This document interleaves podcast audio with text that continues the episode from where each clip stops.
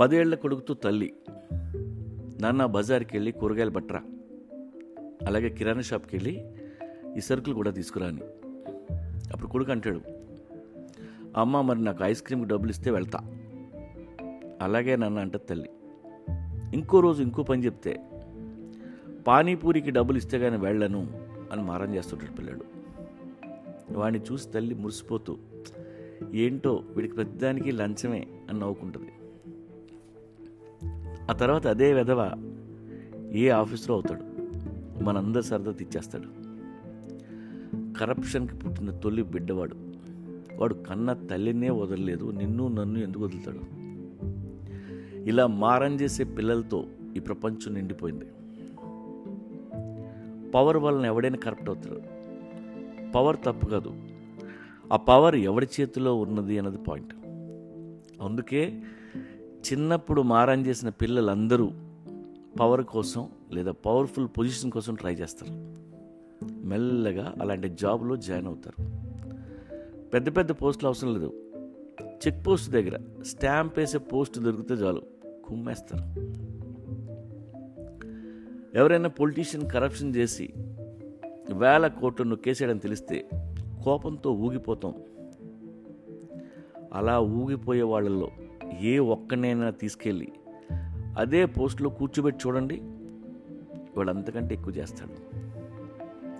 ఇండియాలో public is more dangerous than the politicians. Vote అడిగి చూడండి ఫుట్బాల్ ఆడుకుంటారు. ఇండియాలో పెట్టే ప్రతి సంతకం వెనక కరప్షన్ ఉంది. వేసే ప్రతి ఓటు వెనక లంచం ఉంది. అందుకే ప్రతి ఎలక్షన్కి ఖర్చు డబుల్ అవుతుంది.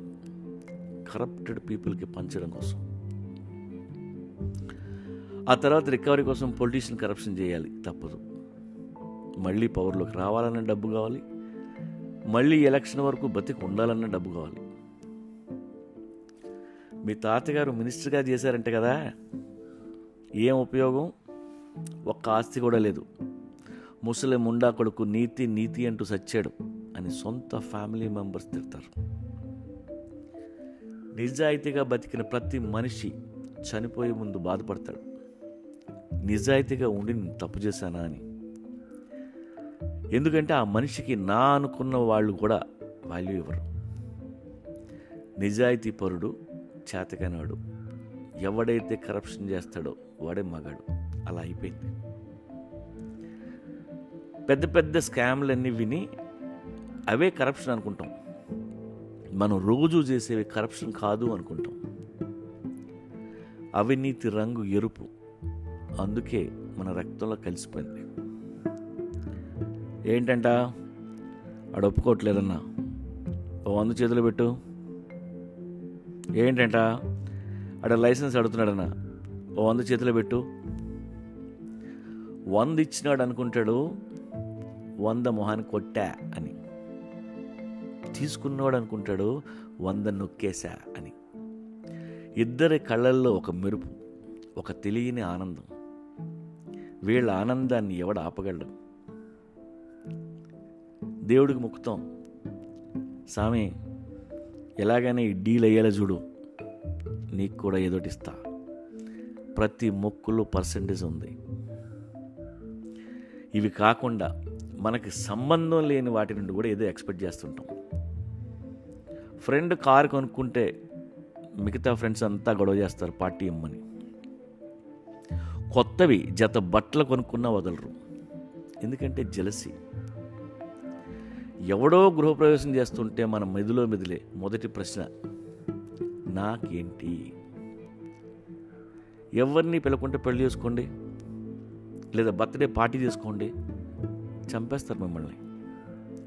నాకేంటి? అనేది మన డిఎన్ఏలో రాసి ఉంది. ఇంట్లో మంచి జరిగితే పొట్టేలు బలవ్వాల్సిందే. లేకపోతే ఆత్మలు శాంతించవు.